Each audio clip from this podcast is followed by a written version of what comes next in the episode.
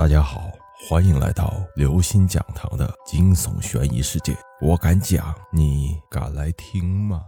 恐怖故事：坐公车。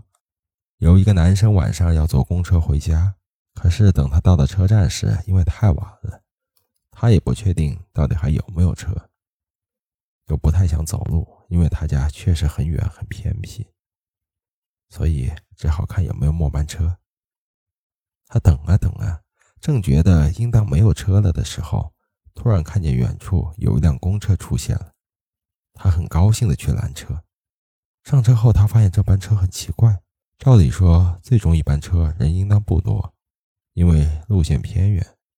可是这台车却坐满了，仅有一个空位，并且车上静悄悄的，没有半个人说话。他觉得有点诡异，可仍然走向那个唯一的空位坐下来。在空位的旁边有个女的坐在那里，等他一坐下，那个女的就悄声对他说：“你不应当坐这班车的。”他觉得很奇怪。那个女人继续说：“这班车不给活人坐的，你一上车，他们就会抓你去当替死鬼的。”他很害怕，可又不明白应该怎么办才好。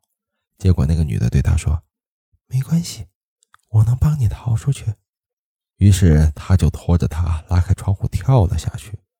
当他们跳的时候，他还听见车里的人大喊大叫着“竟然让他跑了”之类的声音。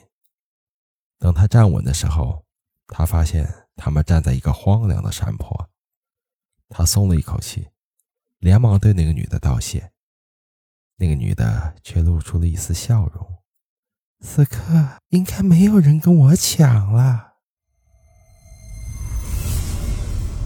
各位听众朋友，本期节目到此结束。如果您喜欢，请关注、订阅、点赞、转发四连击，谢谢您的支持。我们下期再见。